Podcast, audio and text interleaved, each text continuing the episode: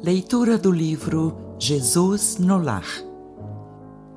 Psicografia de Francisco Cândido Xavier, ditado pelo espírito Neio Lúcio. Gravação licenciada pela Federação Espírita Brasileira.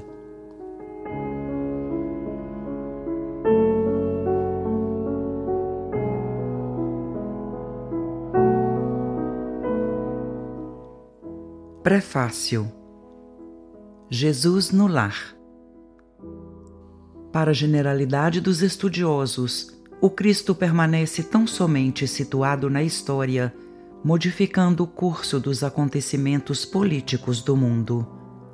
Para a maioria dos teólogos, é simples objeto de estudo nas letras sagradas, imprimindo novo rumo às interpretações da fé. Para os filósofos, é o centro de polêmicas infindáveis e, para a multidão dos crentes inertes, é o benfeitor providencial nas crises inquietantes da vida comum. Todavia, quando o homem percebe a grandeza da Boa Nova, compreende que o Mestre não é apenas o reformador da civilização, o legislador da crença, o condutor do raciocínio ou o doador de facilidades terrestres mas também, acima de tudo, o renovador da vida de cada um.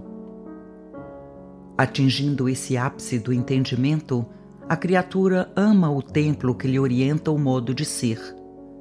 Contudo, não se restringe às reuniões convencionais para as manifestações adorativas, e sim traz o amigo celeste ao santuário familiar, onde Jesus, então, passa a controlar as paixões, a corrigir as maneiras e a inspirar as palavras, habilitando o aprendiz a traduzir-lhes os ensinamentos eternos através de ações vivas, com as quais espera o Senhor estender o divino reinado da paz e do amor sobre a terra.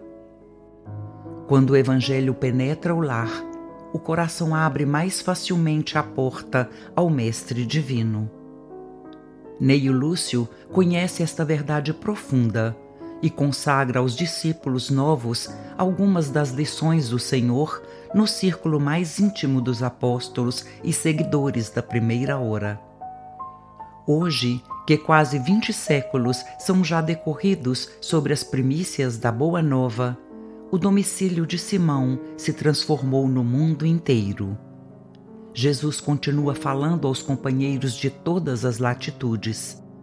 Que a sua voz incisiva e doce possa gravar no livro de nossa alma a lição renovadora de que carecemos à frente do porvir, convertendo-nos em semeadores ativos de seu infinito amor.